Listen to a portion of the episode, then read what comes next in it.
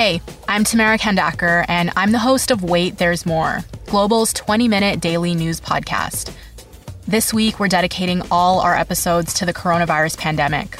We're talking about it from a variety of different angles, from basic health questions to the impact this is going to have on the economy. We release a new episode every afternoon, and you can listen wherever you get your favorite podcasts.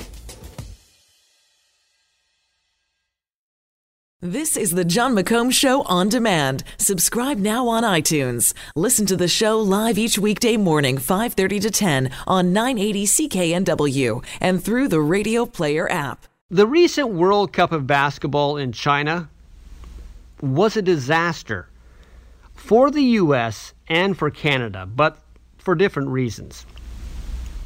Now, for Canada, the disaster actually started before the tournament even began because most of our NBA players invited by Basketball Canada to go RSVP'd with a no thank you. We have other things to do. The tournament this year qualified seven countries for next year's Summer Olympics. Now, the men's Olympic tournament will have 12 teams. So, seven qualified through the World Cup, and Japan is already in because it's the host. So that leaves only four spots left. And there will be one final round of qualifying next July. Canada will be in the tournament, but it's a 24 country event. And as we said, 24 countries going for four places. Now, if this time Canada's NBA players show up, we'd have a chance, a good chance, because Canada has the second most players in the NBA outside of the United States.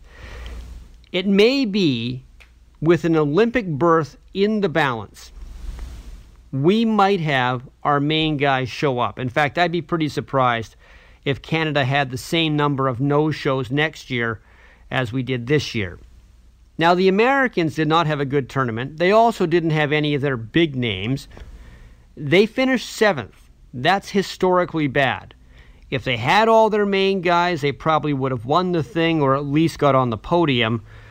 But that result, Spain incidentally won the gold medal, proved one thing.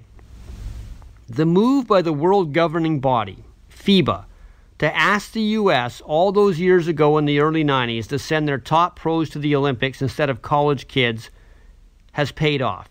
The thought was back then if the other countries had to face the best NBA players, they would eventually up their games and get better. And they have. Now, I know the Americans have won six of the last seven Olympic men's basketball tournaments, but the game outside of America has improved dramatically because of it.